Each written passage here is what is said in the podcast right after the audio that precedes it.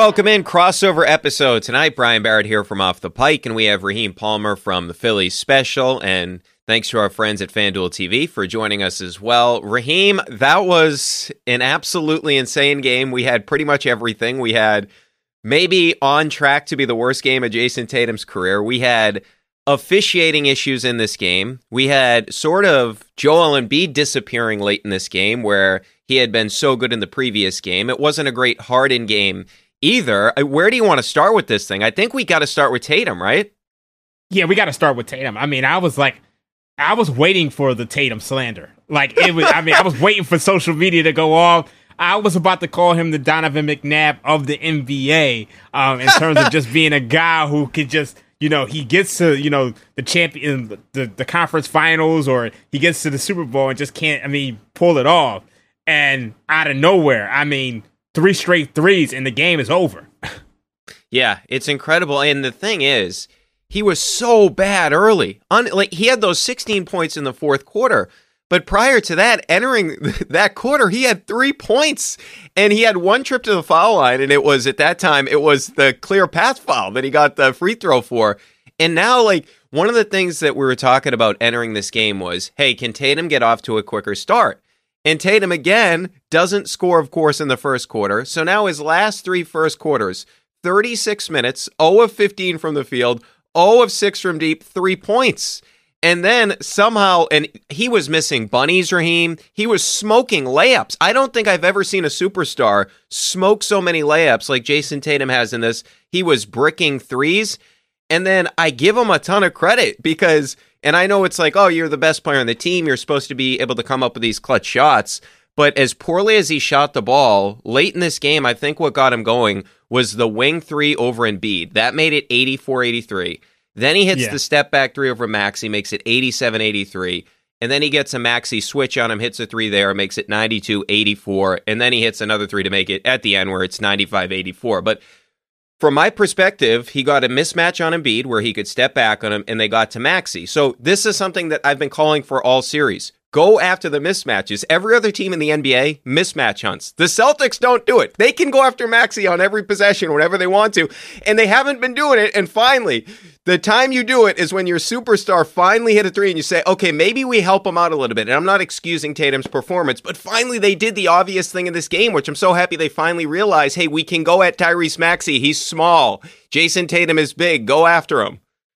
You know what? It felt like they were going at Maxey tonight at certain times, but it felt like Maxey's defense was pretty solid up until that point. Um, I do agree with you. It, to me, it feels like they don't get anything e- easy for Tatum. And the one thing I will say is that it felt like Embiid kind of had Tatum spooked a little bit inside the yeah. arc. I mean, so it's just like when he's driving to the lane, you know Embiid is there, and I, I saw that from the entire Celtics team. The one thing I want to see from Tatum going forward is I think he needs to, you know, add that mid range jumper. You know, get some easy easy baskets because it feels like right now it's all you know to the lane or it's just step back threes. Um, but I, I kind of knew that to me, based on how the Sixers offense had been stalling out, I knew Tatum was going to hit that three over Embiid. I just felt it. Yeah, and I I'll tell you I was the opposite side of that. I didn't think he had any chance at hitting it the way that he was shooting the ball all night. But it, it's a great point. Like he doesn't have a floater game, and he's actually not a bad mid range shooter. Like if you look at some of the numbers throughout the postseason, but he just doesn't want to take it. Really, he's become almost what James Harden was in Houston, where it's like, okay, if I can get to the rim, fine. If I can get to the free throw line, fine or if I can take a three fine. But what we saw in the NBA Finals against the Warriors last year, he shot 25% in the in between area, in between the mid range and the basket, and that really cost him in that series. And we're seeing that same thing play itself out in the postseason. The one thing I will say, because I'm giving Tatum a lot of credit for coming through clutch when they needed to, and I do think that he made a lot of good plays defensively, even early on when his shot wasn't falling. But the one thing, Raheem, is this mm. guy is so lucky that he has so much margin of error with this team. I mean, just think about any other superstar. If Steph Curry on Friday night has this game against the Lakers, they lose. If Devin Booker has that type of game, the Suns lose. And I can even go to a guy that's not a superstar, but a star level player in Jalen Brunson. The guy plays 48 minutes the other night. He has to carry that team. He has the 38 points. If he has a stinker on Friday night against the Miami Heat, they lose. Same thing with Jimmy Butler. This is the only guy in the league that, and he's a first team all NBA selection.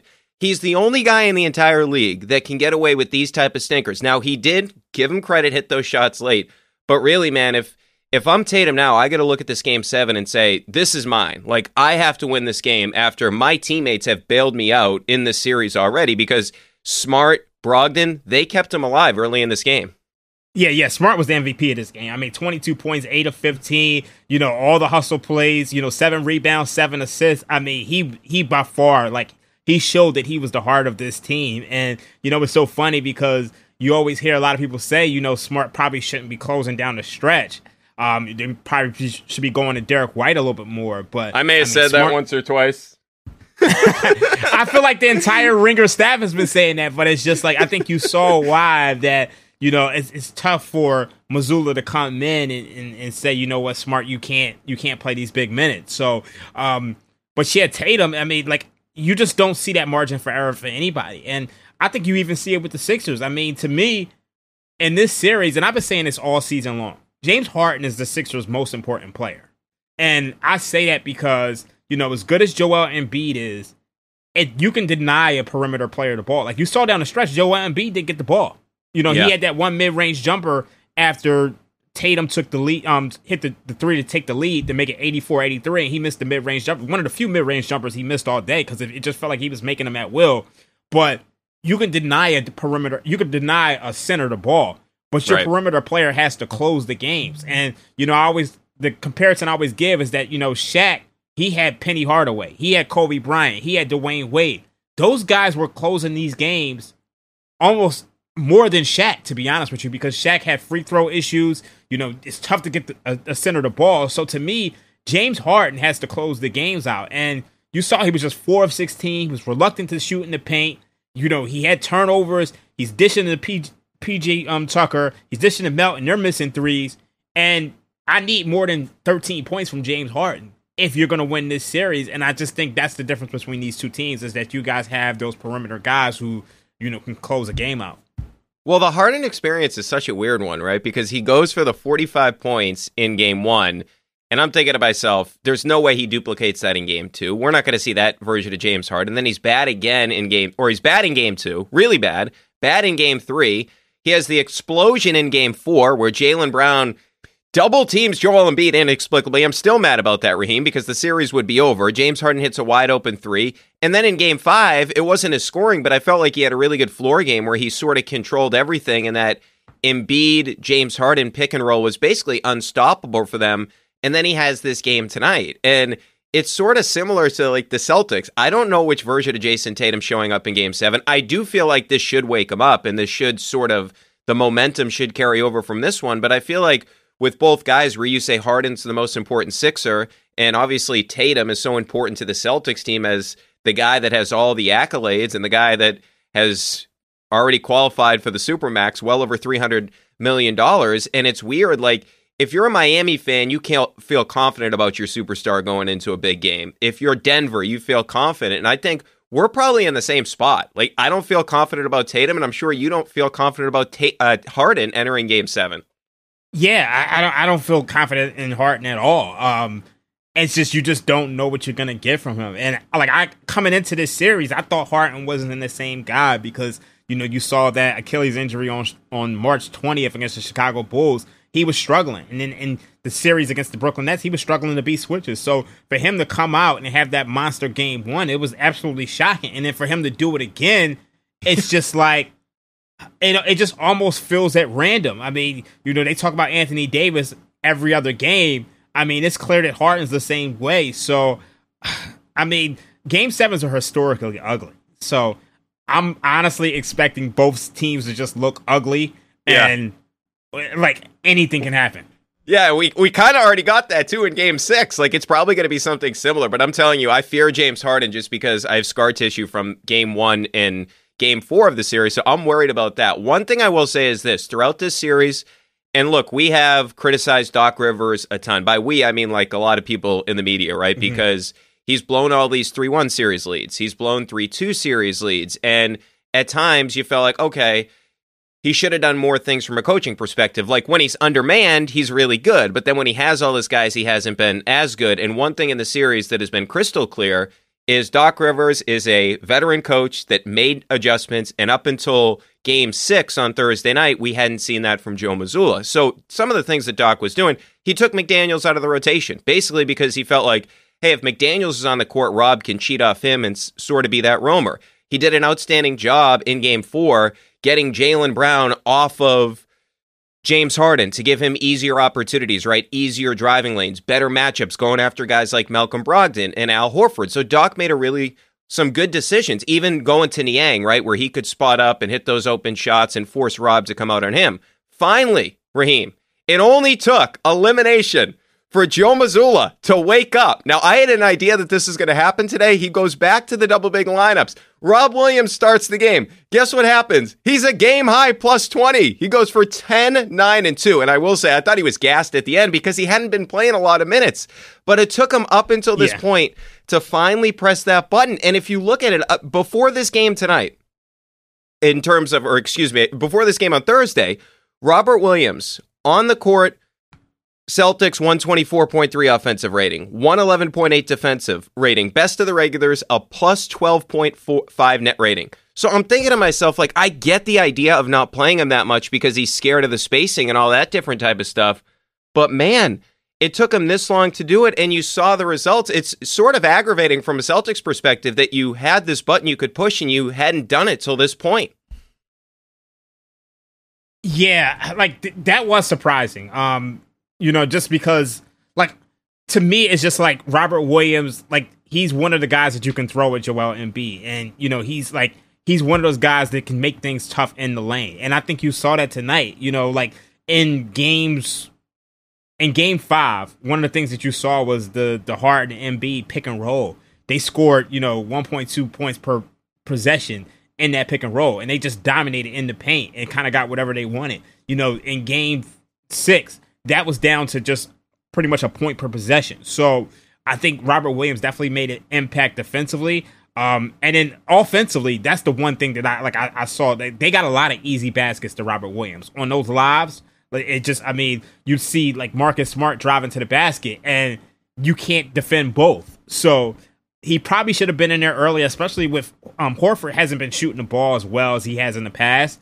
So um, I did think that was a great move. Yeah, and it's interesting too because like the numbers with him and Al on the court together this year have been tremendous. A plus 15.9 rating, so they're outscoring teams by almost 16 points per 100 possessions with those two guys on the court. So I was and I know that the Derek White lineup has been so good throughout the season, but White had really been bad in this series up until he was the worst among their regulars in plus minus. So it made sense to make that move. And now you look at it sort of going forward, I wonder if there's a counter for what Doc's going to do, right? Because he, obviously he's playing PJ Tucker a lot of minutes. We saw a lot of Niang. We've seen Melton. And basically, they gambled with the situation with PJ Tucker where they said, hey, we're okay with you taking threes. And yeah, he hit a couple of them, but he ends up taking what, seven threes in this game tonight? He's two of seven from the field, or two of seven from three point territory, I believe he finished out with. So I think that gamble is a wise one. And I wonder if Melton or especially Niang out in the wing, but Melton is more of a guy that can be a weapon driving those closeouts. But at the same time, you don't. Tucker's kind of the guy that gets everybody motivated, right? So I and he's really good from a defensive perspective. So I wonder what Doc does. I, I would assume he does pretty much the same thing. Like, do you think he'll make any changes?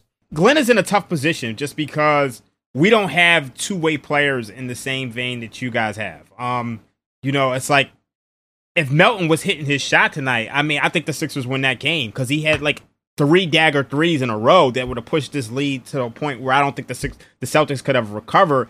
And you saw down the stretch, it was just like I, I said it on Twitter. I'm like, he's gonna have to pull Melton for Niang, but then when you pull him for Niang, you don't get the same defensive presence.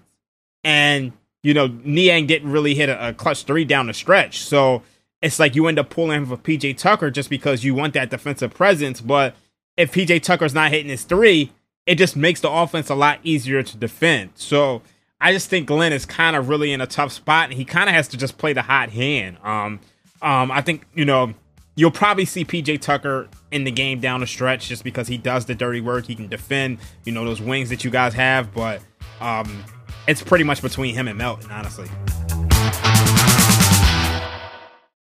This episode is brought to you by Atlassian. Atlassian software like Jira, Confluence, and Trello help power global collaboration for all teams so they can accomplish everything that's impossible alone. Because individually we're great, but together we're so much better. Learn how to unleash the potential of your team at Atlassian.com. A T L A S S I A N.com. Atlassian. Tap the banner or visit this episode's page to learn more. You could spend the weekend doing the same old whatever, or you could conquer the weekend in the all-new Hyundai Santa Fe. Visit HyundaiUSA.com for more details. Hyundai, there's joy in every journey.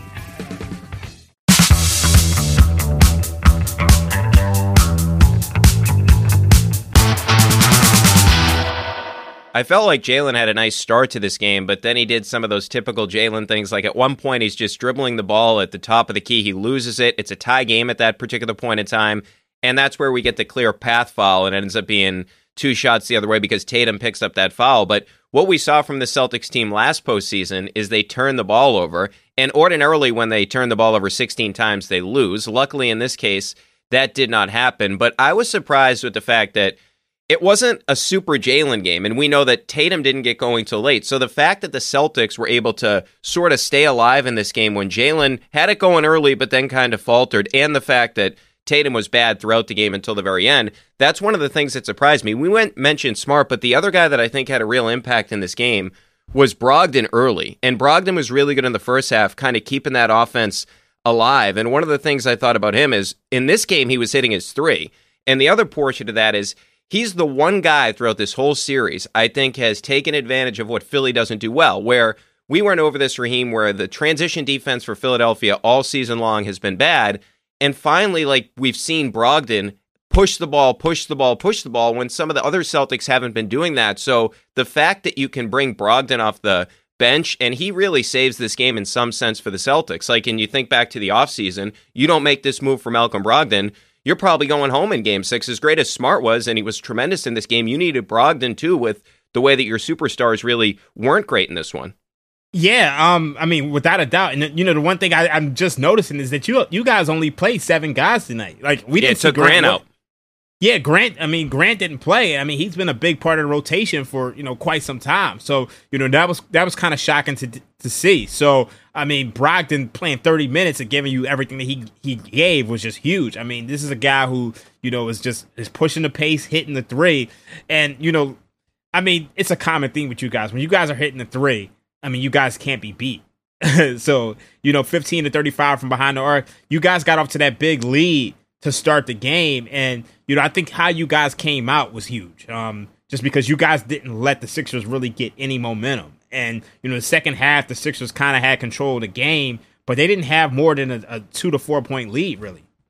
Yeah, well, the threes is a great point because Tim Bontemps said this a couple of weeks ago, and I've been tracking it ever since. So when the Celtics hit north of 40% of their threes after the game tonight, they're now 35 and 2. When they hit south of 40% from three, they're 29 and 28. So they're basically a 500 team when they don't hit 40% of their threes. When they hit 40% of their threes, they're basically unbeatable. Now, Jayson Tatum tried to make it that they didn't get to that 40% threshold tonight, but they certainly did. The other thing that stuck out to me about the Celtics is, and maybe part of this is what we mentioned about the Rob adjustment, is the defense was actually there. Where we've seen too many times in this postseason, specifically against Philly, where the Celtics defense has just been downright atrocious, and especially in game five. The defense on the pick and roll from Harden and Embiid, it was just so nonchalant where Embiid was walking in to these easy free throw jumpers, which Embiid, he thrives there. He shoots 49% this year on long mid rangers. In that game, 11 of his two pointers were deemed wide open, where the closest defender is at least, or I should say, open four to six feet, wide open, six feet or more, at least at least open. Eleven of those shots, he hit six of them. It's as if the Celtics didn't know what the game plan was. It's as if they didn't know that Embiid can hit those shots. And if you look at it, that game five loss against Philly, a 121.1 rating for the Celtics in terms of the defense. The worst team in the league this year was the Spurs at like a buck 18. The Celtics in this game tonight, they pick it up from a defensive efficiency standpoint. And in the first quarter, they held Philly to an 84 offensive rating. So it's weird that a team that made it to the finals last year was the number two defense in the league during the regular season. They've had so many times where the defensive energy wasn't there. And I would imagine to be there for game seven, too, because it's an elimination.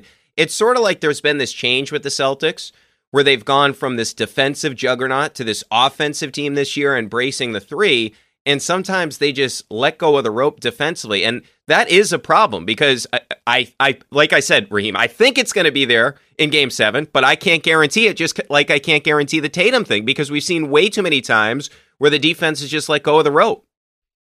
Yeah, I mean, you know, I was like, I was talking about this on the podcast today. Um, you know, since Game Three of the first round series against the Hawks, the Celtics had a like defensive rating of 119.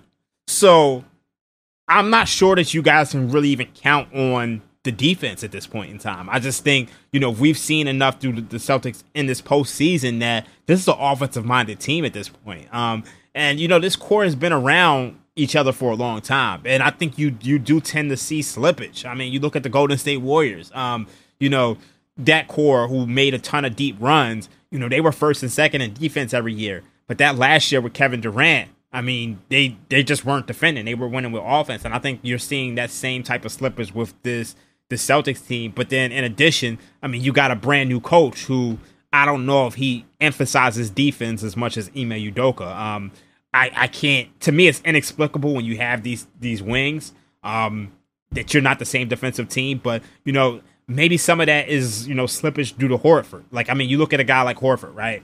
Joel Embiid couldn't deal with him a couple years ago. I mean, he was like his right. kryptonite, and now you know Joel Embiid has pretty much figured that matchup out. So um, I, I, think you know some of it is Horford. You know, also Time Lord isn't the same guy that he was last year. Um, you know, he had what, what did he have a meniscus men, meniscus injury. Yeah. So it's like um, I, I think it's clear that you know, like even like he played well tonight, but I don't know how consistent you can get he can be, you know, over a, an entire seven game series if he's playing big minutes. Yeah, and maybe that will be the blessing of the disguise that he waited this long to make that adjustment, right? Maybe it'll work out that he'll have energy for that game seven. But part of the defensive issue, it, it is Mazzulla, to your point. And one of the things he said after the game five loss was, We had the intention of playing hard. I don't know what that means. You intended to play hard? That doesn't make any sense. The effort wasn't there from a defensive perspective. And one of the things I noticed, like they made the adjustments tonight, but every time they show the bench, it's Horford and Smart. Those are the guys doing all the talking. It's it's as if like that would be Ime. Ime Udoka last yeah. year would be that guy. He would get in everybody's face. Ten games into the season, he's calling out Tatum and Brown. He didn't care. He was sort of the tough guy on the team, right? Like sort of what PJ Tucker did to Embiid. Remember that PJ Tucker's like firing up Embiid at the end of game five, like, let's go, you got to get it together. That's Ime. And for this team, Joe Mazzulla really doesn't have that in his arsenal. Part of it maybe is that he's 34. He was behind the bench last year. Like he wasn't even on the bench, and this guy takes over. They have this 21 and 5 start, and everyone's like, oh, this is magic. The offense, embrace the threes. And then we saw, okay, maybe you got to play some defense. And I just wonder now, like, going into game seven, I think one of, and I don't think this is over yet in terms of the Celtics narrative because if they lose game seven, Jaylen Brown, we know, is qualified for the Supermax. Jayson Tatum is qualified for the Supermax. But if they don't win this game seven, I believe like the Sixers, Doc, he's not going to get fired after this series. I can't see that happening. Maybe you disagree with that. But from a Celtics. I, honestly, I, I, I can see it. I'm going to be honest with you. If he, if he fall, yeah, 3 2, if he falls, yeah. Yeah, just because, I mean, you look down the stretch, I mean, they didn't run any pick and rolls um, for Harden and Embiid. And, you know, like I, I, said before that, you know, in game five, they were scoring 1.2 points per possession on Harden and Embiid pick and rolls. That was down to a point per possession, but, you know, that's still that's still pretty efficient, you know, um, and they didn't run any of that, you know, and then the fact that it's just like they got nothing easy down the stretch. Um, and that game was theirs. I mean, for for the Celtics to close out the game on a 14 to 3 run on the road after the clear path foul. I mean, it's gonna be hard for for for the Glenn to survive that. Um, and you have people all on like it, it yeah, you're probably is. right. Like, yeah, you're probably right on that. But from a Celtics perspective, if they lose, then yeah. hey, is Joe Mazzulla safe? Even though they took off the interim tag, I would imagine that they put the supermax in front of Jaylen, Even if that's if you don't believe Jaylen's a supermax player, with everything that happened with the Kevin Durant trade rumors, he was really upset about that He had the quotes to Logan Murdock uh, in the Ringer a couple of what months ago, where he talked about yeah. Boston and if he wants to stick around or not. Like, there's been some weird stuff with Jaylen, but I can't imagine nobody. We haven't seen anybody pass up on that supermax. So if it's not Jaylen, it's not Tatum. They're not breaking up that duo. We will see about Mazzulla based on sort of what transpires here. But if they lose Game Seven, I would imagine that they look at maybe some rotation guys, whether it be Robert Williams, whether it be Marcus Smart, who's like always on the trading block, right? Derek White, like they have a lot of valuable pieces if they want to make a change when it comes to this team. I can't imagine it'd be White after the season that he's had, but I think everything's on the table besides Tatum and Jaylen if they don't win this game seven. Oh yeah, without a doubt. You know, um, you know, I always hear you guys talk about Marcus Smart, um, and and Bill as well. I'm wondering if Smart is in a very similar position as like Dillon Brooks. And I don't mean that from a derogatory standpoint, but I mean that from a standpoint of a guy who is a big part of the core and, you know, was kind of like a leader on this team, but is playing too big of a role to the point where it hurts the team. Like, yeah. you can't ask Marcus Smart to take a step back. So I wonder if he's a guy that you ship out um, because I think they're seeing the same thing with, and obviously Marcus Smart's a much better player than Dillon Brooks, but you see the same thing with Dillon Brooks. You can't tell a guy who was an essential part of the core to take a step back.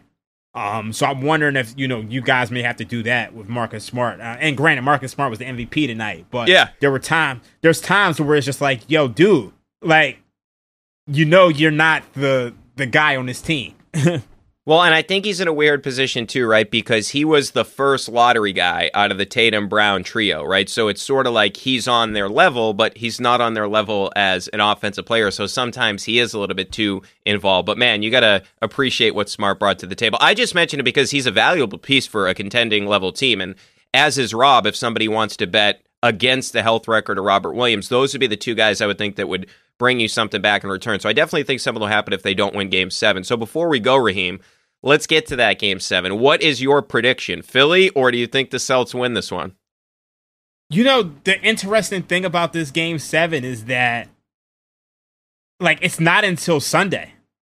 Yeah. So we've been going every other night for the last couple days, and now these teams are rested now. So I think that kind of changes things. Um, you know, I was thinking this. I mean, game sevens are historically uh, a, a lower scoring game that's ugly.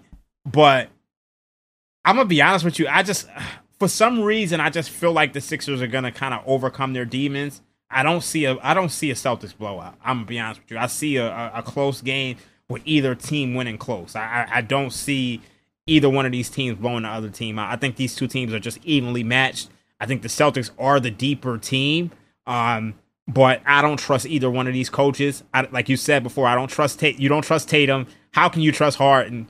Um, how can like who can you trust? Um, so it's just nobody. Yeah, I, I, don't have a pick for this one, but I'm gonna say it's gonna be a close game that's gonna come come down the stretch.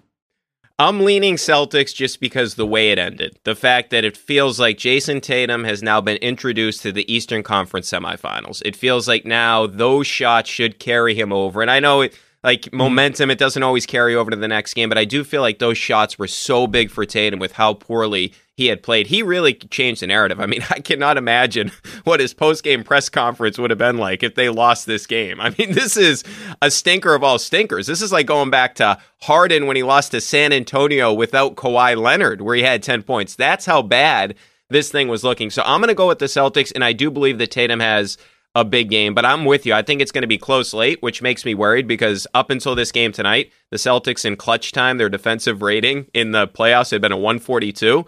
They were able mm-hmm. to hmm. get some stops tonight. Some of those were just misses by Philly. They got some good looks, but I'm going with the Celtics, Raheem, and I think it's a 30 plus point game for Tatum. Okay.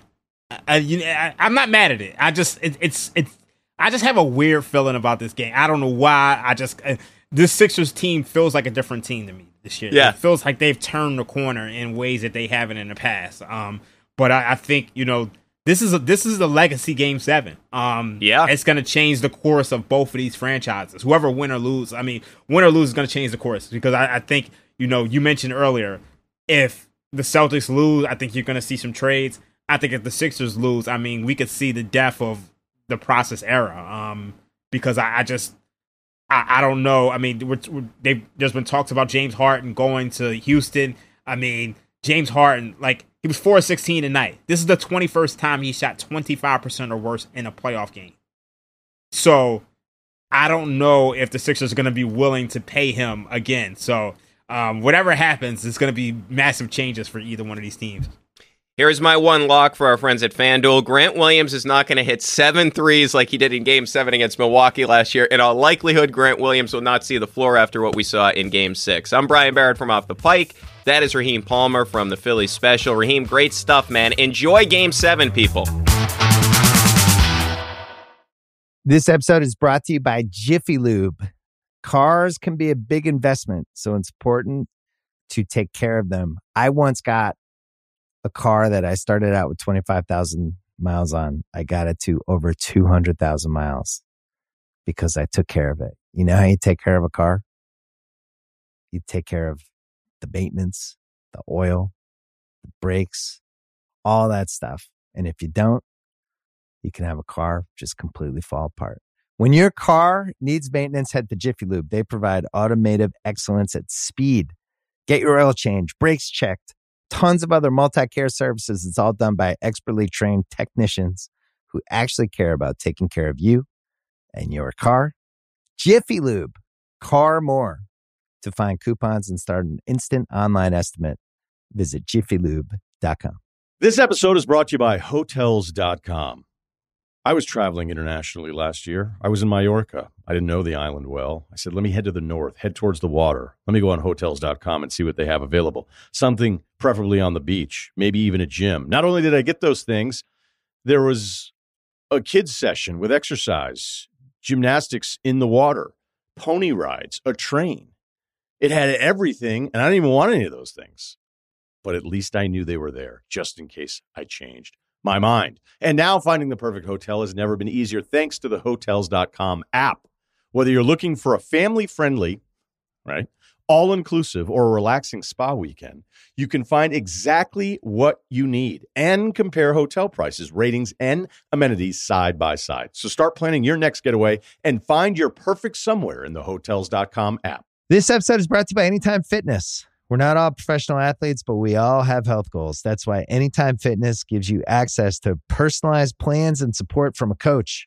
Plus, you can track your training, nutrition, and recovery progress with the Anytime Fitness app, just like the pros. With 24 7 access to more than 5,000 gyms worldwide, get more from your gym membership. Visit AnytimeFitness.com to try it for free today. Terms, conditions, restrictions all apply. See website for details.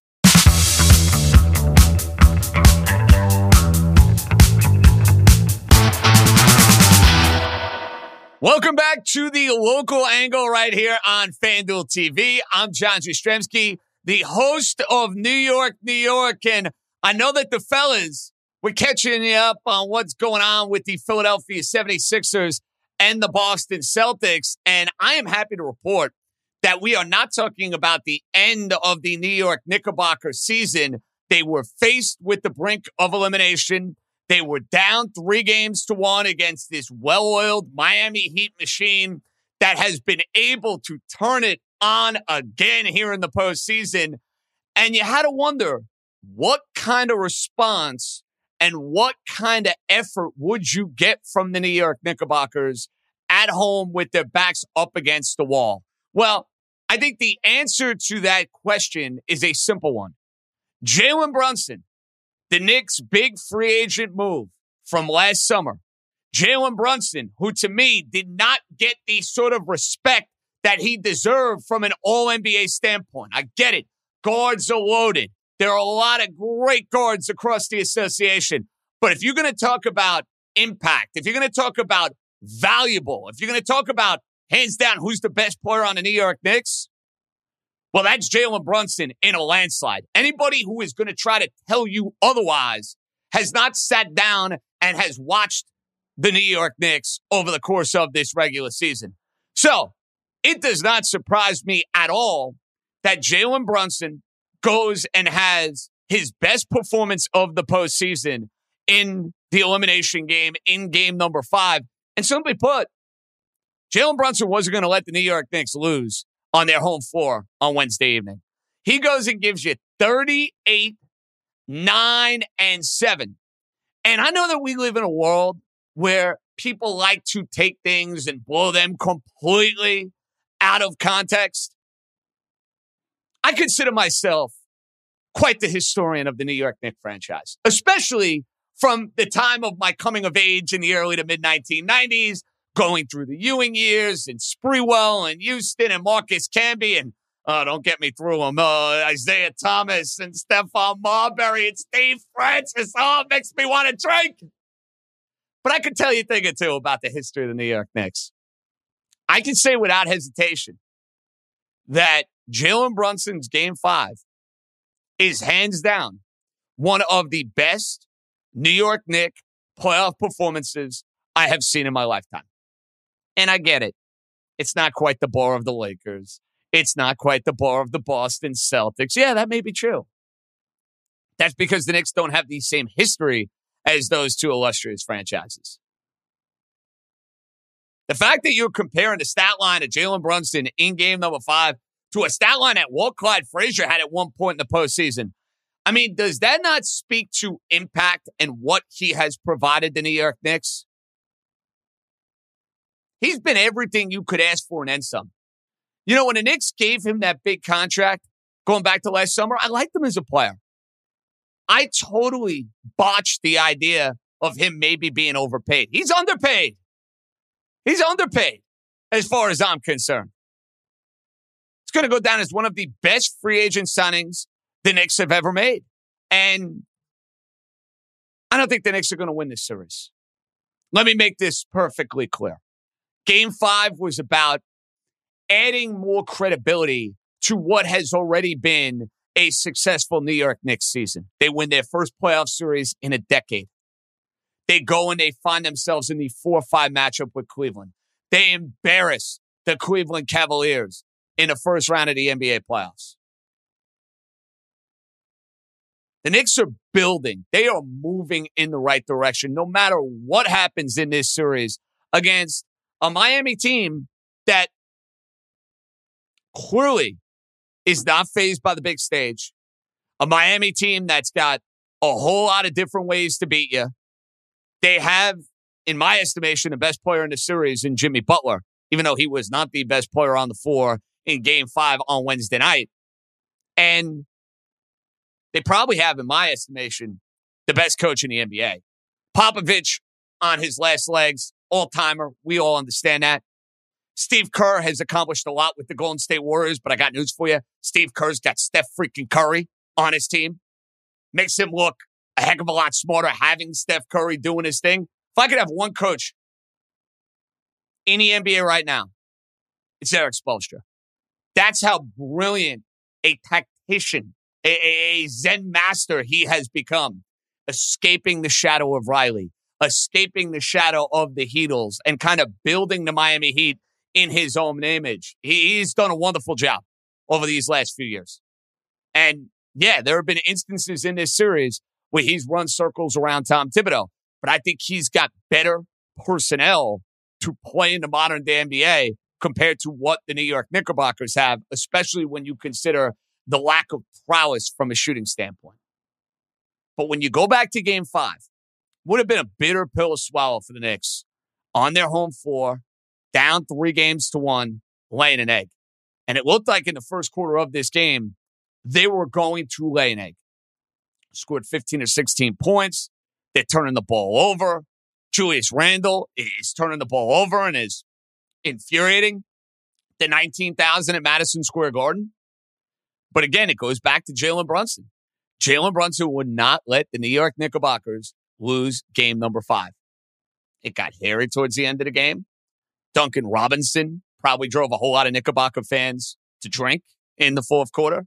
Kyle Lowry continues to be a pest as he turns back the clock in this particular series, but it was about survival for the Knicks. It was Brunson bringing him home. The big dunk from Hartenstein, who is all heart and soul. Mitchell Robinson, who is not exactly known for his prowess at the free throw line, winning over that Madison Square Garden crowd. The Garden crowd basically willing Mitchell Robinson to go and hit a couple of free throws late in the game when they were pulling the whole hack a Shaq, hack a Mitch, whatever you want to call it. And then how about Quentin Grimes on one leg? Getting a steal from Jimmy Butler, getting the ball back into New York Knickerbockers' hands, and the Knicks have a moment on Wednesday. So, Jalen Brunson, all time performance. The New York Knicks live to die another day. Friday night, game six. Let's be real. FanDuel, as we speak, has this line currently at five and a half. I think five and a half is a fair and reasonable number. I wouldn't be surprised if by tip off, we're talking about this point spread maybe in the six or the six and a half range because you have to imagine anybody with conventional wisdom knowing the Heat, knowing their personnel, waiting on that monster Jimmy Butler game that, let's be real, we have not gotten at any point in this series. Butler was superhuman against the Milwaukee Bucks in round number one. Jimmy Butler has not been superhuman in this series. In fact, he was quite pedestrian in game number five. Keep waiting for that big Butler game. We know the Heat can light it up from three. And through the first five games of this series, they have been the better team. I think all roads are pointing towards the Miami Heat wrapping this series up in six games. I know if I had a wager on it, that would be my prediction. That would be my expectation. And I thought the Knicks would give you a moment in game five. And that's exactly what happened. The only thing the Knicks have going for them is that come Friday night, let's be real. Nobody in America is giving them a chance to win this game. Nobody. And for a team that actually was a favorite in this series, according to our friends from FanDuel, according to the folks out in the desert, at around that minus 150, minus 160 clip. Now the pressure could be off a little bit. You already lost two games in South Florida. You look outclassed in those two games in South Florida. The recipe and the blueprint for the Knicks to have a chance in this game, it's a simple one. Jalen Brunson has got to be the best player on the floor once again. The Knicks have to be close to as efficient as they were offensively in game five. And did the Knicks find something with the smaller lineup? And did it lead to better looks and a barrage of three point shots that in many ways is out of their character. That's what the Knicks will need to do. They're going to have to shoot a ton of threes and make a ton of threes to get this back to Madison Square Garden on Monday night. And what a birthday present it would be. I don't even want anything for my birthday. Here's what I want I want an outright New York Knicks win on Friday night. So that way I can ring in my 35th year on this planet at the world's most famous arena, rocking and rolling, hoping and praying that the Knicks can get back to the Eastern Conference Finals for the first time since they played the Indiana Pacers and Patrick Ewing was in his final season as a member of the New York Knicks. It's asking a lot. But you want to dream big wishes, especially milestone years. I guess 35 would kind of fit that description. FanDuel, Vegas, not giving the Knicks much of a chance. John Jastremski, the host of New York, New York. Full disclosure, not giving the New York Knickerbockers much of a chance. This is a feel good house money type of game as far as I'm concerned. The Knicks will have plenty of time to answer their offseason questions. Can they find a taker for Julius Randle? Even with Julius Randle finding his way to an all NBA roster for the second time in three years who is that big star that is going to be tantalized by what they've seen at Madison Square Garden with all the stars, with all the, the big prowess that you get. No better place to watch a playoff game than at that world's most famous arena, especially when the stars are coming out. Sorry, LA. Sorry, Boston. It's just bigger, different. The vibe is different because the city is New York. So these are questions for the offseason. My question as you get ready on Friday night is can the New York Knickerbockers do the unthinkable and get us to a game number seven on Monday night? I'm betting against it, but we can dare to dream. Coming up, we'll head to Chicago. Jason Goff, the full go extraordinaire. He'll set the stage here on the local angle for what's coming up in the Windy City. Hopefully, the next time you guys are talking to me, I'm looking forward to the New York Knickerbockers in the Eastern Conference Finals. See, now I'm getting a little delusional because, after all, I don't think that's going to be the case. All right, full go. Jason Goff, he joins us next.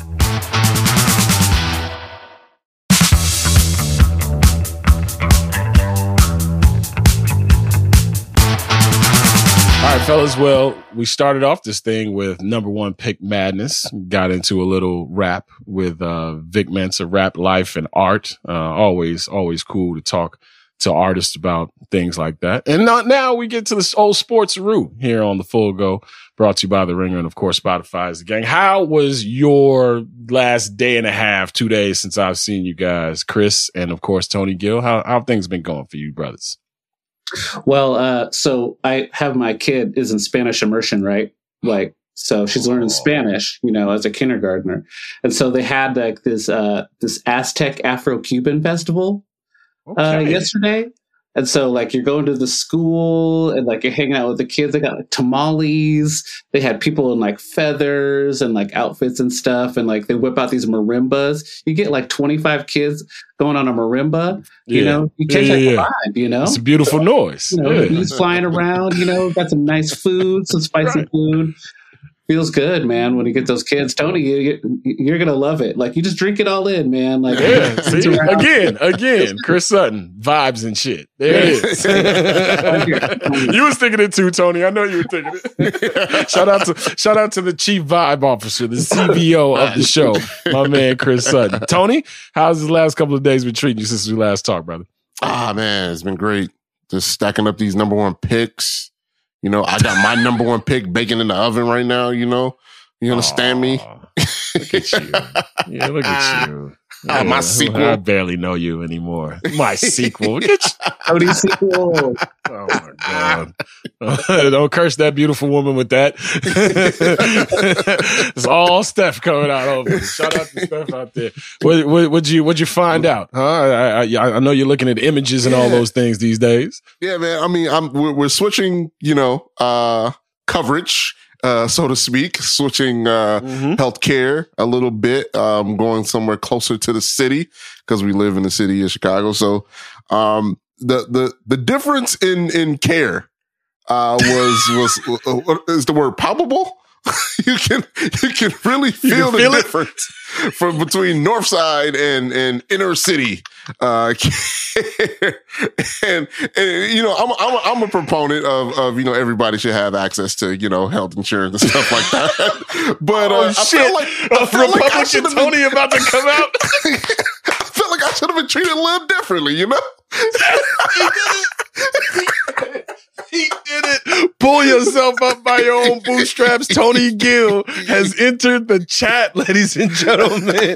He went, he went to a city hospital and it's like, you know what? I don't know how y'all do it around here, but uh, I'm Tony Damn Gill. Here's here's what here's what I know is the difference, right? A young dude being thrown in the mix for a franchise and being told you are one of the pillars, or maybe the pillar to the underpinning of the success that we should have going forward. And then the evaluation period is not uh, for the faint of heart because people don't give a shit that you're 17 in Connor Bedard's case. People don't give a shit that you're 20 years old, 19 years old in Elton Brand's case. And then we fast forward to the to the recently the most successful of that in in those three sports when we talk about football, basketball, and hockey, and Derrick Rose. Like when Derrick Rose was was made the pick, uh, we we, we do a lot of revisionist history. One, I remember people in this city, you know, this city wasn't, it was probably 70 30. It, it wasn't no 90 to 10. Yeah, raise your hand right now, Tr- Tony Gill. It was 70 30, Derrick Rose versus Mike Beasley. because of what Michael Beasley did that year at Kansas State and shortly coming off of Kevin Durant's Texas run, where in the same conference, obviously he didn't play against Kevin, but in the same conference, dudes are from the same area in, in, in uh, the DMV, right? Uh, PG County, right? So everybody's comparing. And of course, Mike Beasley was a, a walk-in bucket from the time he was 15, 16 years old. He's six foot eight. There were a lot of people like, Hey, you go with the six foot eight small forward. This is not a little man's league. And then people did some digging and, and, saw some of the things that popped up in Mike Beasley's career, right? I mean, he still, I, I still think Michael Beasley go out there and get 20 points against anybody. It's just how good is your team when he's getting those 20, like an official talented scorer, but just didn't come together for a lot of different reasons. Um, the Derrick Rose part, though, when he was drafted and the, the situations that he was put in, and being from this city, the added pressure of that, and Vinny Del Negro being your head coach is the first year. And I remember Derrick Rose not playing fourth quarters because Vinny Del Negro wanted to win games, right? I remember those times. So as we get set to embark upon this Connor Bedard adventure, I will caution everybody, listen, listen, let it happen. Let it happen. Like we're talking about a 17 year old. Like I make fun of college football fans because to me is a bunch of 40 to 50 to 60 year olds pinning their hopes and dreams on the, uh, the, the responsible, the responsible nature and, uh, you know, sound decision making of 17 to 20 year olds on college campuses. Like that's how fragile a house of cards college football is usually. But now when we're talking about professional stakes, this team, you talk about a team that needed a rinse this team, after everything that's happened with the staff, after the Kyle Beach situation, after all of the stuff that's happened in town hall meetings, a team that needed a rinse, not only in the city, but in the league, was the Chicago Blackhawks. Now, I'm not saying that this provides that rinse for them. I'm not saying that the people that were culpable in those times that still are around that building still don't have those stains on their hands as they do and as they should. But going forward, we're a week away from what? 15 years ago. 15. I'm talking about Derrick Rose and Connor Bedard in the same light for a reason because 15 years ago, the Bulls had a 1.8% chance to get Derrick Rose and they got him, right? Connor Bedard comes 15 years later and there was, you know, obviously the chances were uh, a lot better to get Connor Bedard and the number one pick for the Blackhawks, but they got it. But Bulls fans, I know you've been waiting for morsels this entire pod. I know you have. Start to feel it. Start to get that good juju going. Yeah, Bill Simmons. Bill Simmons actually texted me uh, yesterday. It's like, oh, hi, that's a that's a huge deal, huh? I'm like, oh shit. Bill gonna want me to talk hockey on the next pod, so let me let me go ahead and knock this on out. but yeah, the relevancy factor that that happens and and and is attributed to an organization. Once you get that number one pick, it, the the reach is is farther than you could even imagine. $3 million in seats were sold in the last 36 hours. $3 million. That's how much this kid has made for this organization already. So, Bulls fans, just bide your time. Enjoy yourself over these next six, seven days. We're going to have a pod for you next Thursday because guess what? It's the draft lottery. And guess what the percentage is for getting the number one pick for the Bulls this year? That's right. 1.8%, the same percentage that it was 15 years ago to get Derrick Rose. Now, now I don't want to get you guys, you know, I don't want have y'all walking around, you know, with the semi tucked out here, but go ahead and get excited a little bit right? Yeah, I know it moved a little bit for you out there in Bulls land. Victor Wembanyama. Uh-huh. uh-huh. This is the first pod that I've said his name correctly in slight about a good six months. Slight, slight yeah, a little bit. You know, bit, little keep bit. the keep the semi tucked. You know what I mean? You know, but but Average. fifteen years ago, yeah, oh, you know, you know, you can do something with it. It ain't your best work, but you can do something with it. Yeah, you know, you know, there, enjoy, you know, you enjoy me? yourself. Yeah. enjoy yourself. Fifteen years ago, the same thing happened for the Bulls, and hopefully it'll happen because man, this continuity thing is going to be tough to sell next year. This episode is brought to you by 20th Century Studios' Kingdom of the Planet of the Apes. As a ruthless king builds his empire at the expense of the remaining human race, a young ape will fight for the future of apes and humans alike. Kingdom of the Planet of the Apes. Enter the kingdom in IMAX on May 10th and in theaters everywhere. Get tickets now.